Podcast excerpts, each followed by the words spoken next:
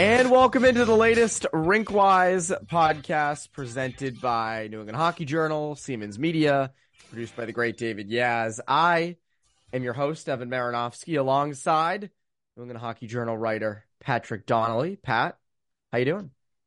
We're doing good. Trying to wait until the playoffs, another week. Are you so this is your first foray in this?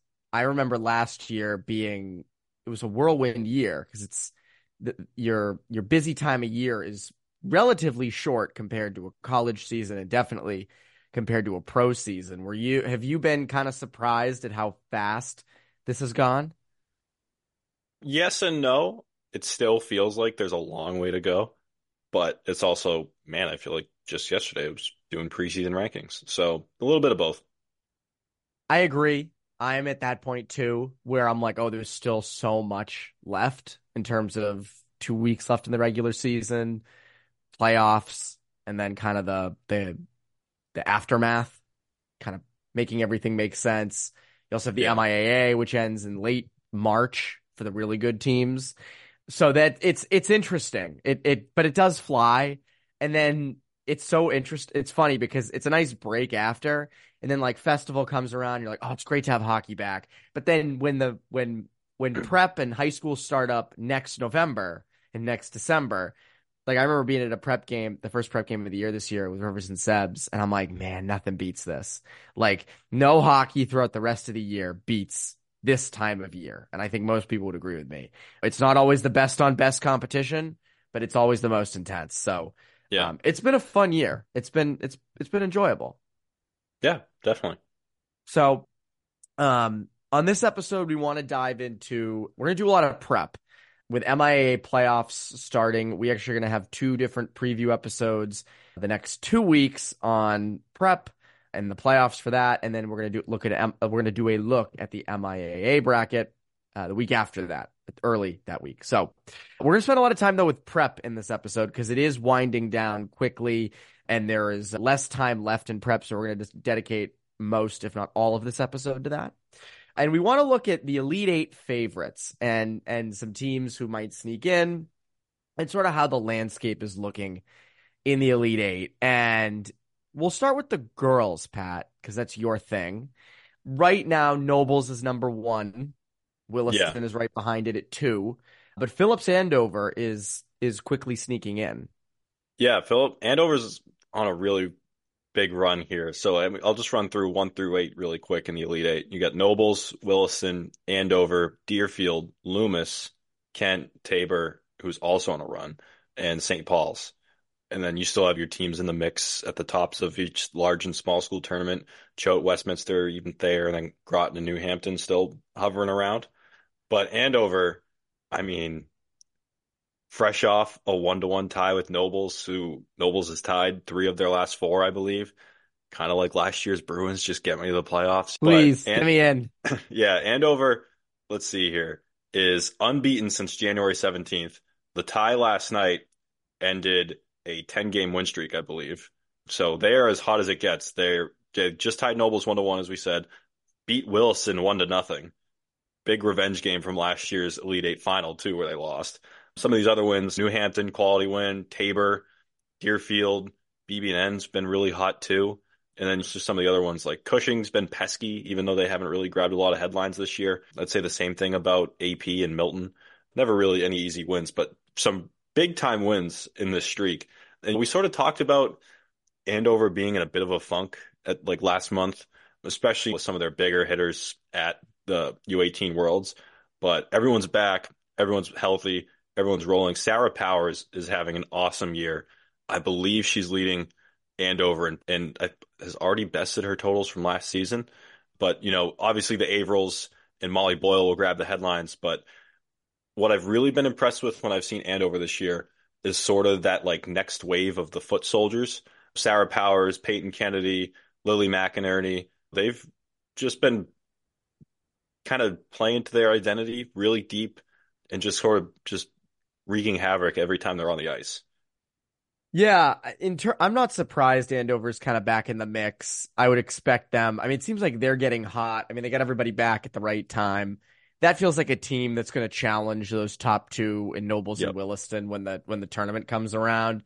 I mean, I like again, I don't want to look too far ahead because we're going to do a playoff preview next week, but I would love to see a Nobles Williston Elite Eight championship. I I just think that the storylines, dynasty versus the new guard versus the old guard with Tom Resor, I think that would be a phenomenal, a phenomenal showcase of talent and Yeah. just two heavyweights going mano a mano, I think would be awesome. But eh, and I'm not trying to disparage any other team. I just that's the matchup I'd want to see. I think I had that as my preseason matchup. In terms of the other tournaments and teams sneaking into the Elite Eight, do you foresee any of Choate or Groton or any other team kind of meandering their way in in these final weeks? I would say at this point, the two I would give the edge to are probably Choate and Westminster. Um, Mhm. at least as far as the last couple weeks have gone, they've been the ones who have kind of been hanging around seven and eight, in and out with Tabor and St. Paul's. Uh, Groton was in there maybe last week, one of the before the scores turned over. Um, I mean, so I would say Groton probably has a better chance than New Hampton, who I believe is better than them in the RPI. Um, but Groton still has two more wins as opposed to a few more ties. And but Choate, they have the rest of the way because they just fell to Williston, but they beat Loomis, and then the rest of the way they have Taft, Hotchkiss, and Cushing. Again, no easy wins, but if you can rattle off three in a row there, you're probably in good shape. And Westminster has Kent on the schedule, who Kent should be pretty good to make it, but Westminster has Berkshire and Lawrenceville left. Um, so all it takes is two and one, three and zero, and you could be right back in there. Especially where I mentioned Tabor's on a bit of a run, but they've been pretty volatile in the second half. I know offense has been kind of hard to come by. They're obviously really good on defense. They've won five in a row, seven of eight, and I, I say scoring's been hard to come by, but they've scored six goals in two of their last four games. They added four in another one. So, I mean, they have Nobles, but then they have St. George's and Berkshire. So assume barring disaster, they could be in pretty good shape. So I, I would say if you're looking at a Choate, a Westminster, or a Groton, you're going to need help from from others, and Mhm. you're going to need to also pretty have a basically perfect week. I was going to say it's tough for a lot of these teams, even on the boys' side, who are outside looking in in the final week or two, because you can win all your games. It doesn't always matter. It comes Yeah, down you need to it. you need the teams above you to falter, and sometimes Yeah, that you- happens, uh, and that's exciting for us, but it doesn't always happen.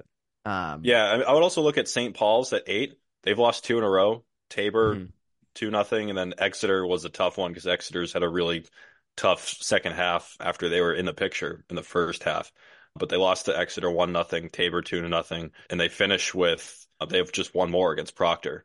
So even the St. Paul's win doesn't necessarily mean they're safe, especially if any of those three or four teams on the outside have an undefeated week. Yeah, I, I wouldn't be shocked by that either. And this leads to my next thing with you. We've talked a lot about Nobles and Williston, and I imagine in the next couple weeks we'll write and talk about them a lot more, and we can get into them a little bit more in this episode. But in terms of the like we're we're recording February 15th, and you you said it. Nobles, Williston, Andover, Deerfield, Loomis, Kent, Tabor, St. Paul's. That's the Elite Eight as of February 15th, according to USHR's playoff uh, Yep. seedings of those five through eight teams, right? Loomis, Kent, Tabor, St. Paul's. Do you see a team in there that could make a run that could potentially upset a higher seed? I mean, a five beating a four isn't always like the craziest upset, but it's still an upset. Is there any team in there that you see as a, an upset contender? I think Loomis for sure. They have the win over Andover this year at the Auden tournament. They have some other really quality wins, whether it's Westminster, they've beaten Tabor, they've beaten Kent. They've proven probably to be the best of that secondary grouping. And even their loss to Deerfield was tight, two to one. They've beaten Choate. So I would say Loomis is, I think, maybe the deepest offensively and just the track record this season, probably the best of the rest. I mean, Tabor, it's tough to count out because they're always they're just always hanging around. And we talked about how like yeah, scoring's been a little up and down in the second half, but their defense is so good, especially with Adeline Paskowski and Caitlin Sullivan, just two of the very best in the NEPSAC. So we talk about defense and goaltending, how important it is in the postseason, and that that could be the X factor for Tabor. I don't. Kent's really interesting because they just haven't played as many games as the rest. They have 10 wins, they're 10 3 and 2. You're looking at the rest of the Elite 8, you got obviously Nobles is 20, but then 17, 15, 16, 17. They haven't they just it's they're tough to get a gauge on because of how short their schedule has been. And they had a really they had a tough stretch kind of around the holidays and started January. One, three, and two. They were one and three to start January. Losses to Loomis and Williston, which obviously you lose to Loomis and Williston, nobody's really upset. Yeah, with you, but they're they're just an interesting interesting to try and get a read on, especially where I haven't seen them this year because obviously the cancellation with Nobles never happened again. Right. Um, yeah. happened. So yeah. And, and yeah, so it's interesting. We talk a lot about games at the end of seasons, and I had this thought. I was watching Brunswick and Salisbury on the boys' side on Wednesday night, and I, Brunswick won four to three. Brunswick came back in the third period, scored two, scored four straight goals to win. It was a big win, and it's interesting because if the Elite Eight began on Wednesday, those two teams were a four and five. They would play each other in the mm-hmm. Elite Eight quarterfinals. And I remember last season, I was at both games. Milton played Belmont Hill It like I think it was around now this time last year, and Milton embarrassed them, like just crushed them. I think it was like seven to it was six to two or something. It was a big win for Milton, and it basically solidified their standing as uh hosting a Elite Eight game come the quarterfinal. Yeah. And who did they host in the first round in the quarterfinal? But Belmont Hill. And Belmont Hill went in with an agenda and crushed them. And they're rivals. So I, you have to take that into consideration. But I do always kind of worry. And again, maybe I'm wrong about this, but I always worry about those teams that get wins at the end of at the end of the season over a team they could play in the Elite Eight. And I know you can't yeah. like intentionally lose because that, that you don't do it like that but you sort of light a fire under those teams and you can never know you right like you don't know what the seeding is going to be so you can't like take a game off i'm not advocating for that but it's just kind of how chance works and so it's interesting to hear you say like um uh loomis had that win over andover i think you said um, yeah. earlier in the season and it kind of hits at the point of like can they do it again you know can you repeat that potentially against a team as good as andover it's funny because I once had a boys coach say to me, who's on an Elite Eight team that's or a team that's always uh, in the mix for the bottom of the Elite Eight, top of one of the other tournaments. Mm. And he was saying how like we're always good enough to win one Elite Eight game, but are we good enough to win three straight in the span of like five days? And I think yep. that's the dilemma that all five or the four back half of the Elite Eight teams have, both boys and girls. Can you win three games like that in the span in, such a short span? And I think with the girls, it's especially true because Nobles, Williston, Andover, I kind of put in their own tier. So it does, yeah. I think, become tougher for those other teams. Yeah, I agree. And especially like where, again, where some, maybe some limited schedules, especially for Kent, where like you haven't really played that. Like, obviously, they played Tabor, Andover, obviously Westminster, Loomis, and Williston, but, you know, aside from like Choate in the last month of the season, you're of like Elite Eight caliber teams, you're really only seeing Choate and Westminster.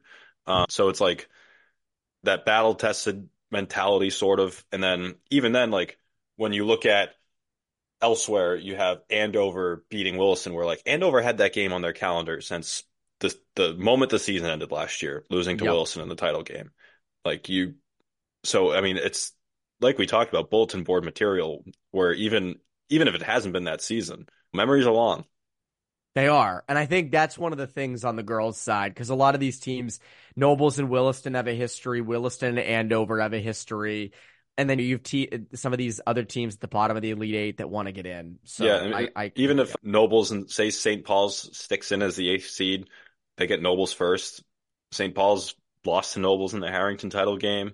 I think they lost to them again recently. Really going to let a team beat you twice in one season? Um, thing. Yeah.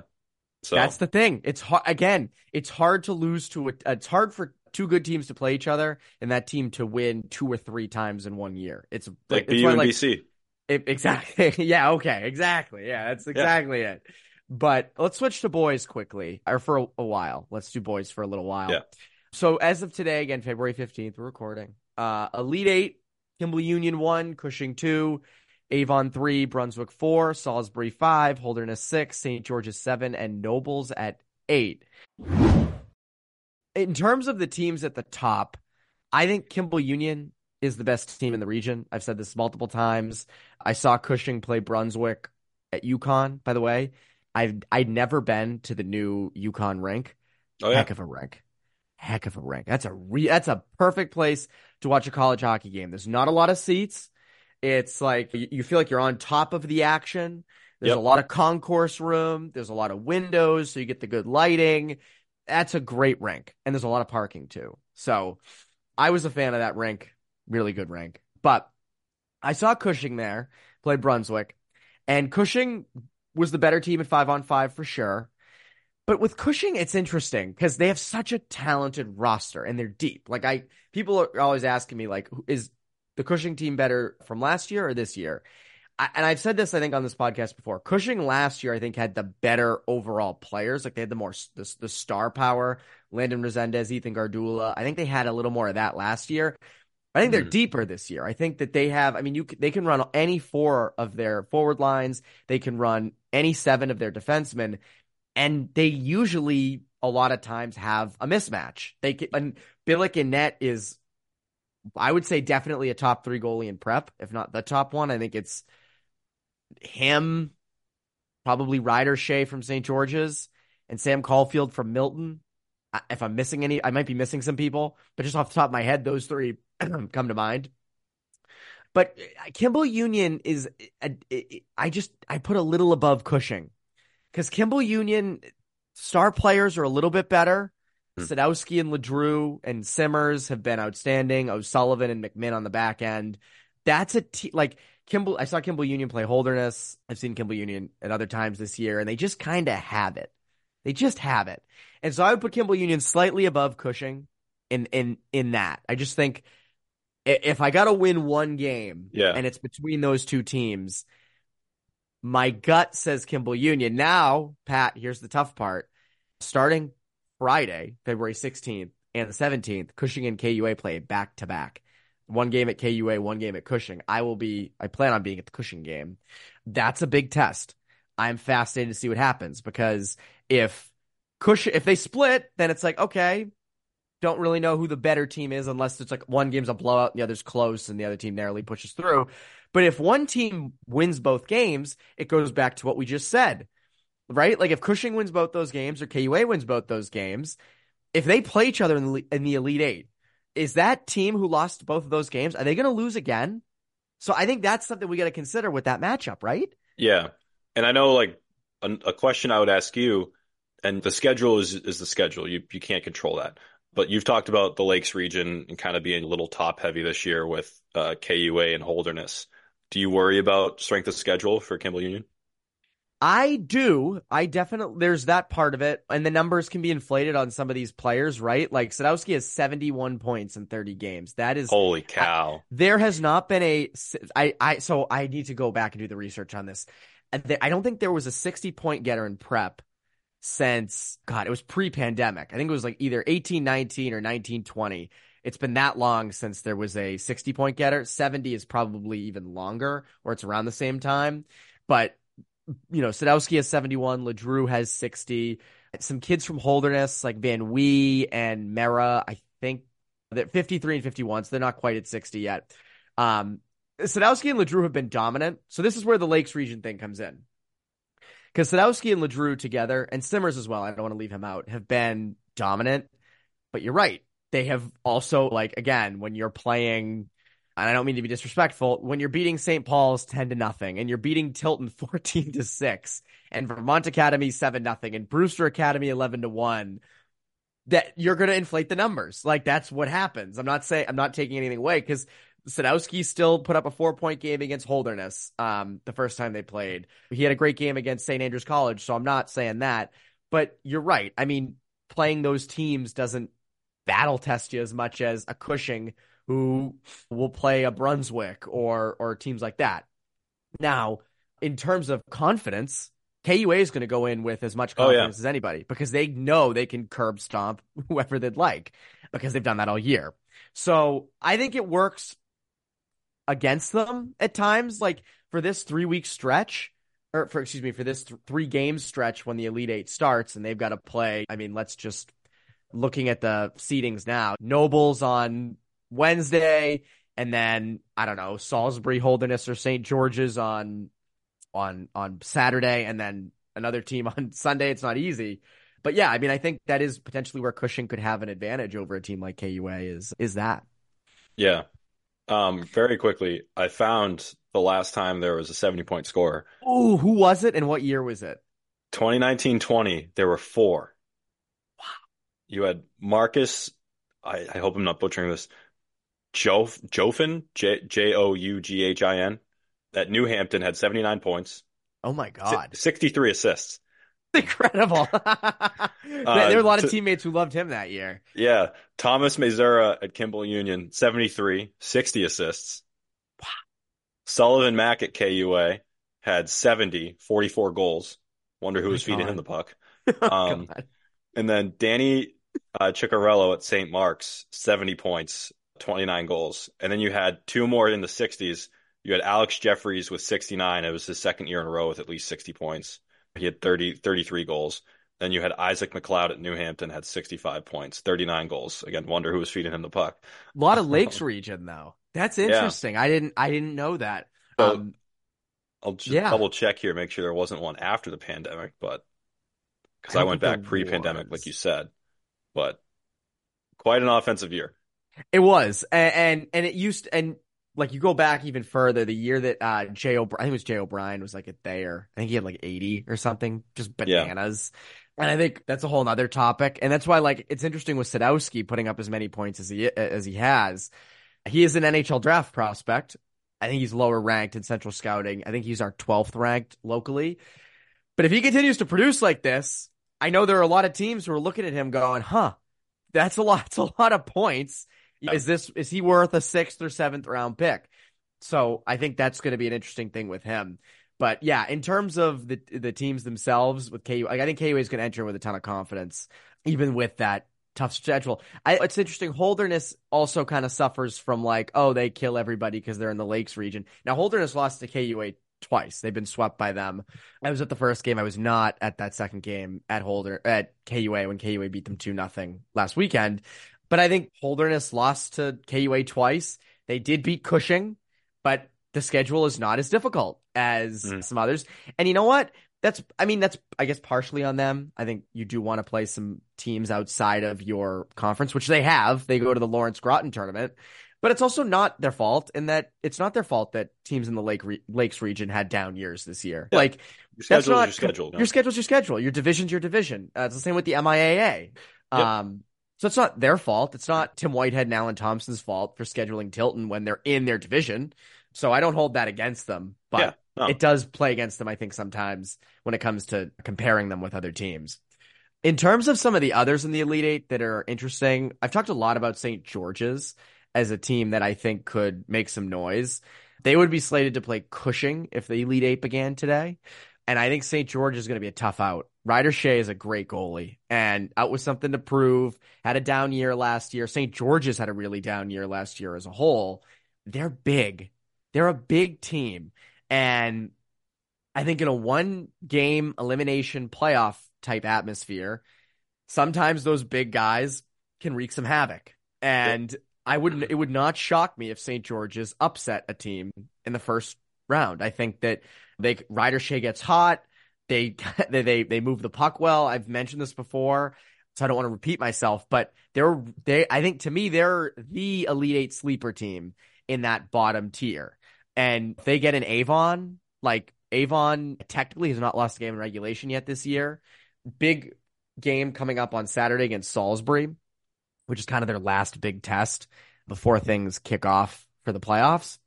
But I, to me, I, I think St. George's could upset someone. Another team, Pat, who's back in the mix. You know who? You know who is back from the dead? What's I? I'm not into back wrestling. from the jinx. Yeah, back from the jinx. They've they've well, not quite yet. They're not quite back from the jinx yet. But remember that it's like a gif that people always tweet of the wrestler coming out. Yeah, the, the Undertaker. The Undertaker. Yeah, I'm not a wrestling guy, but the Undertaker. That's no, like yeah, Seb's. Yeah. So Seb's eh, in the last bit here. Seb's had a really rough stretch They lost to Andover 7 6 in overtime back on January 17th. They lost, they tied there and they lost to Tabor. I thought, you know, at the end of January, I was like, all right, they're probably done. Like they're probably going to be a low seed in the large school or you know, in the large school, and we'll see what happens, but kind of go off the radar. Ever since, it's been good.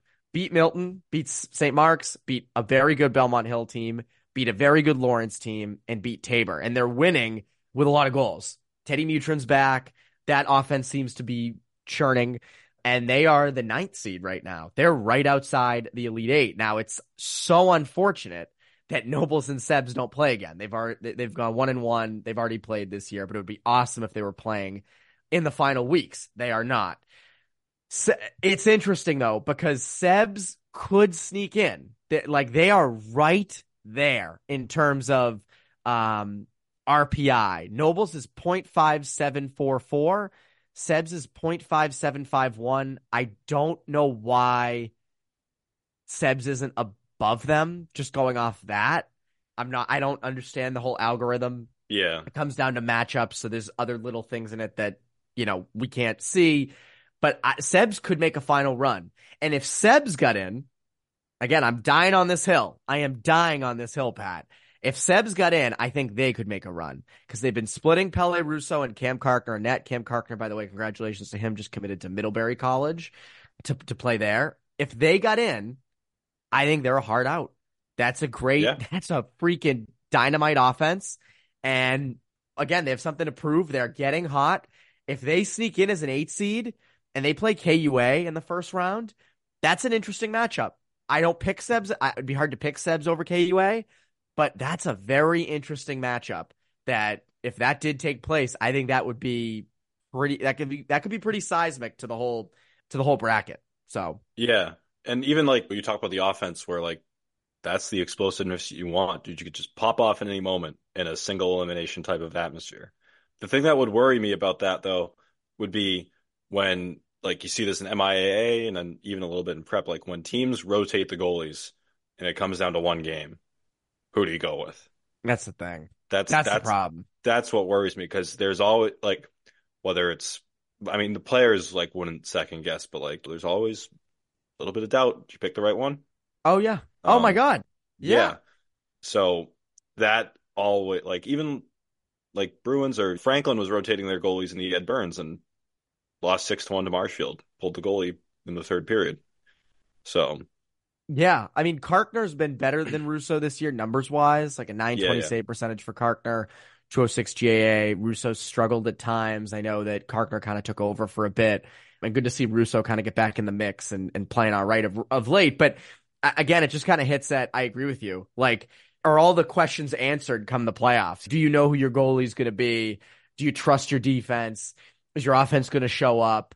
I, I think those are all valid questions. And I think Seb's playoff history is not anything special. We talked about that a lot in the magazine story, and we thought, all right, this team's going to be the one to do it. They still could.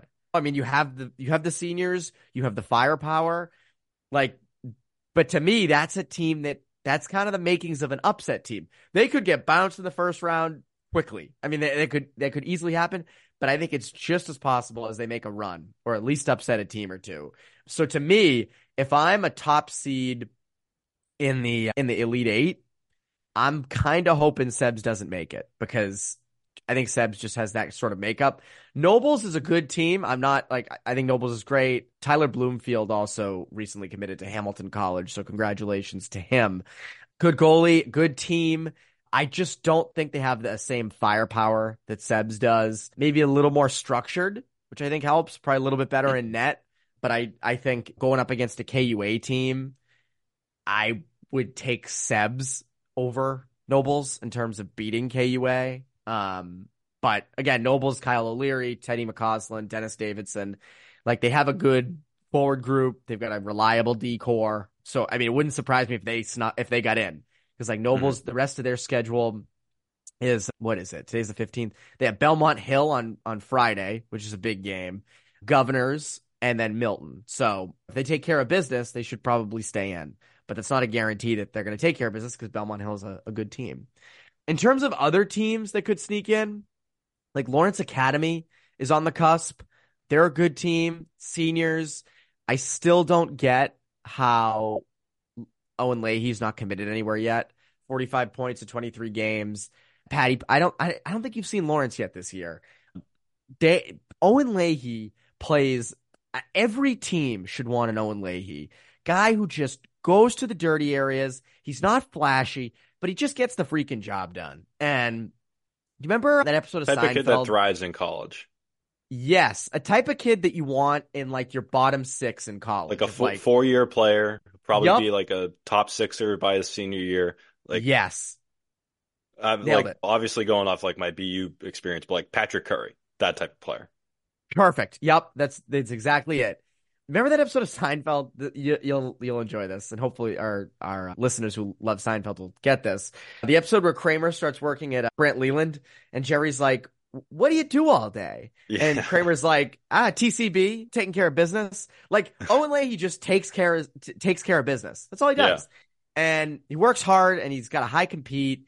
And I'm surprised that he does not have a commitment yet. I think one's going to come at some point. I would think the way he plays, but they're a team that could get in. They have Brendan Hirsch, Spencer Hirsch, Sean Leary on D, um, you know, Colin Beliveau and net. So they're a team that could maybe sneak in right now in terms of the JSPR, which kind of like ranks the the teams for the Elite Eight. Dexter is number 10. Dexter's an interesting one because Dexter kind of struggled at the start of the year. They've sort of turned it around of late, but they also lost to Andover and New Hampton. I think they've lost two of their last three. So they've turned it around in the second half, but they've had their ups and downs. So I probably see them not making it, being in one of the other tournaments. So, but there would be another one that I think you, you got to kind of watch in these in these final two weeks. So we'll see. Berkshire also is another very pleasant surprise.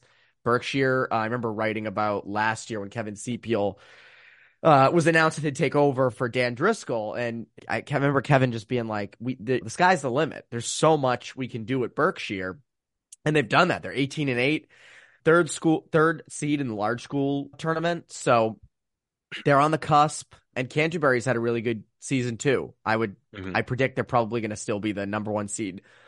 Excuse me, in the small school. So yeah, I think that's that's sort of the the rundown of of for boys prep. Do you have any like observations or questions on on that stuff? No, I mean everything that I sort of brought brought up, whether it was strength of schedule or even with Seb's goalies, it's kind of everything I had. Yeah, I mean, like Salisbury, I guess is another team I want to kind of touch on real quick. I was not super impressed with them at the Flood-Marr. They have gotten really hot in the second half, which is again, Andrew Will's teams love finding themselves in the second half. They lost a tough one to Brunswick on on Wednesday, but they I would say they controlled the first two periods. Salisbury looked really good, very structured. Brunswick just brought it. And that's I think about Brunswick is I think Brunswick's a day school. So for Brunswick to get in to the Elite 8 as a top seed is very impressive. And it's impressive when they can go out and almost beat Cushing and beat Salisbury and beat schools that recruit from outside of their area and have boarding students. Mhm. Um, but they're like Brunswick is just so scrappy and they just they're resilient. They don't give up. And that's why to me, like we'll do our projections at some point, our predictions, excuse me, for the Elite Eight when the time comes around of what we think will happen. And we'll do predictions each round. But Brunswick's gonna be a tough out. And they were tough out last year. But that's their makeup. Mike Kennedy has them like that. And then you have Salisbury though with Andrew Will, and they're a tough out. So like to me, it goes back to what I mentioned earlier. Excuse me. I'm getting over a cold. It's like in my chest right now for some reason. I guess I'm talking too much. It goes back to what I just said earlier about with the girls of teams playing late in the season. Brunswick beat Salisbury late in the year. Brunswick kind of embarrassed them a bit, came back, had them blow their lead in the third period. That's going to hmm. be in Salisbury's head come the playoffs. If the Elite Eight stays the same, which it might not, Cushing plays Kimball Union this weekend, Avon plays Salisbury. We'll see what happens with the bottom seeds. But if it did stay the same, you know, can Brunswick win two in a row against Salisbury? Salisbury's a good team. I don't like it's hard to beat Salisbury twice in a year. So that's kind of where I go back to like it's it's dangerous with those end of season games. Can't avoid them, but they're there. So Yeah. I think we've kind of hit on all of it with the Elite Eight. I think we've done a good Elite Eight look at all these teams. So next week we're gonna do with prep. We'll do a prep preview, girls and boys. We'll look at right before the brackets come out. We'll look at kind of how the tournaments are looking and we'll kind of discuss some of the teams, especially in the large and small school, because we didn't touch on them as much in this episode. And then we're going to have a full MIA podcast coming up soon as well, where we discuss the brackets, how it's looking, and we'll dive deep on that. So I know a lot of MIA, MIAA listeners are probably not thrilled. They're like, talk about MIAA. We will. Uh, we promise. We're going to do a lot of MIAA talk, but we wanted to kind of take some time to look and take a deep dive on the Elite Eight. But before we go, Pat, as always, we we can't leave without our great oh, yeah. producer David Yaz doing overtime. Overtime. Yes, welcome back to Overtime. And last week, as a special edition of Overtime, we did a fancy hockey draft of celebrities. You'll recall you both lost somehow, but but it, but it was a lot of fun, and so I thought, can we do another draft? And it, in a manner of speaking, this will be a draft, or if you prefer, a chirp off. We're going to have you pick from the greatest hockey chirps ever. So, you guys know what a chirp is, right? Oh, of course, yes. and I think most of our listeners do as well. So the way this is going to work is round one. There'll be five rounds of this. You get five chirps each okay? And you're going to pick from a selection of chirps, which I've put on the screen here. And uh, Evan, you get to go first. So, round one, if you need to chirp to a player who has a full face shield helmet, what would you say, Evan? All of these are so good that in the heat of a moment of a game, I don't know if I could remember an entire sentence like this. But nice fishbowl, you find Nemo yet is a great one. So that would exactly. That's how when you when you give out a chirp, you imagine the laugh track in the background. So I'm glad that's, you added that. That's a good that, one though. That, that's, that's a, like that's you know, it makes you self conscious. Yeah. That's the point of a chirp. That's that's right. All right, Pat, you've got two remaining to choose from on the board. So I'd I'd never heard of the Nemo one before. That's funny because I always like to try and get a laugh out of out of my teammates when I was chirping. I got to go with the tried and true. Roll your window down. Can't hear you. Good one. that, that's Good a one. classic. It's a, that is a very good one. All right. Round two. If you need to chirp to a goalie, what would you say? I've got three on the board here. Pat, you get to go first this time. Oh, I think this one's easy. The coupons. I've got coupons that save more than you. yeah! Good one. The crowd crowd likes that one. Evan, your turn. The Titanic line's killer. You're like the Titanic. You look good until you hit the ice. I mean, that is a great. I'm all I am all for comparing players on the ice to tragedies in human history. So I am very pro Titanic line. That's a good one. All right, we've got three rounds left. This is where it gets exciting because you can pick from anything on the on this list, and the video YouTube viewers can see them all. The home listeners for podcast, you're just going to be kept in suspense. So uh, we'll go back to you, Evan. Round three. Deliver a chirp to your opponent. Oh, there's so many. God. Uh I guess a good one is actually, hey man, can I borrow your hands? I need a stone for my skates. I think that's a good one. That excellent. the stone hands. I like that. That's good. I like that. All right, Pat, your turn. Hmm. I'm gonna go with my Jack and Coke gets more ice than you. that, Did you come up with these? That, yes. No, no, no. These are culled from various sources on the internet, and certain chirps have been re- removed in the interest of decorum. Um, podcast. That's right. It okay. Is. That's also that's... What, another good one, real quick. You're gonna make a great coach someday. The worst players always do. That's a that is a like it would take some real thinking. Why are you going out of order, Evan? All right. Oh, well, oh I thought we have more. Okay. Yes. What? Well, well, that's that'll count for your next one. So, okay. Well done. Yeah. kids like that one. All right. Yeah. Which one did you say? Say that one again, Evan. I said you're going to make a great coach someday. The worst players always do. That's a good one. Okay, Pat, your turn, and then you'll each Man, have one. I'm, I'm between two. I'm going to go another like classic that you can't really, nobody really has an answer for. But does your coach know you're out here? yeah. like, how, how did they let you? How did you get out here? How? Like, that's good for. you're fa- not on the bench. It's like, good for a face for a face off too. You just yeah. Put your mug right in his mug and say, There's no "Oh, no response to that. Nobody has a comeback for that. That's right. All right, you each get one more before we wrap up here. Evan, your final chirp. I'm gonna go simple. You suck at hockey. Just right to the point. Doesn't take a lot of thought. Just you suck at hockey. It's just right to the point. I do like it that hits one. home, Some- and it, yeah. that's what it does. What it has to do. Yep. It's another one like, what are you supposed to say to that? Like, oh, you do too. no, I don't. I don't. Okay, I don't. So I like that. One. Right. yeah. All right, Pat, your final chirp. The I'll chirp go with I've penalty. heard better chirps from a dead bird. Oh. Well done. Well done. For the goaltender, I'm surprised neither one of you went with the, the Geico one. Hey, Tendy, switch to Geico. You'll save more. That's topical. And uh, let's see. Did well the Justin Bieber one's it, at least it's Canadian. Your flow is worse than a Justin Bieber mixtape. That's all right. Anyway, I'm going to declare it a tie because that's the way all hockey games end. No, no, just kidding. Congratulations to you both, chirping and not swearing once. That's not easy to do. And back to you, Evan, to wrap things up. Yeah, I was gonna say with chirps, you can, there's some dangerous ones that, that weren't on there. Thank God. Yes, I- Um, yeah. Yep. But I'll have to remember these. My men's league games sometimes get a little heated, so. I'll have to remember some of those chirps. I'll keep like a quarterbacks on their arm have the plays. Yes. I'll have the little pamphlet with chirps. Just so, oh, I'll remember to say that next shift. You know? Yeah, get So- get the flip model so you can double the amount of chirps that Yeah. are on. Yeah, exactly. It's like a binder on my hand. Right. I, I was the worst. I was always yapping from the bench, but if I was actually on the ice in the heat of the moment, I'd like ten minutes later be like, "Man, I should have said that."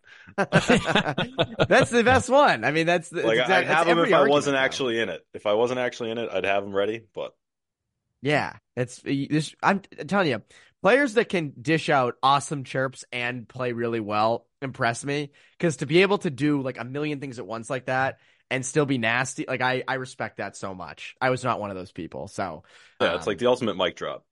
it is. Yeah, to know to remember that in the moment and then score a goal or like make a nice yeah, bury play. one right in his face. Yeah, I respect the heck out of it.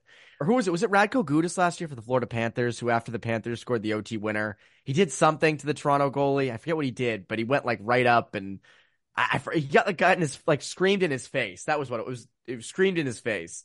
So that's not so much a chirp. It's just What like, did he say? I wonder what he said. Yeah. I don't know if he said anything. He just was like, yeah, like right in his face, like it, like inches from his cage. So that was good. Yeah, we kind of covered everything here. I like the chirps. I like the draft format. Yeah, as of overtime, that works. I'm gonna have to keep getting creative uh, because yeah, uh, you might have to be drafting the best NHL goons coming up next. That'd be, that'd be yeah, right. That could We'll work. see. Yeah, We'll I could do it. Well, anyways, we got a lot coming in the next couple weeks. This might be our busiest couple weeks of the year in terms of prep playoff coverage, MIA playoff coverage, end of the regular season, look backs at the season when it's over. Um, so lots to come on the girls' side, on the boys' side, lots coming. And as always, that's been this episode of Rinkwise. That's Patrick Donnelly. I'm Evan Marinofsky. Rinkwise, Seamans Media Production. We will see you next time and have a great rest of your week.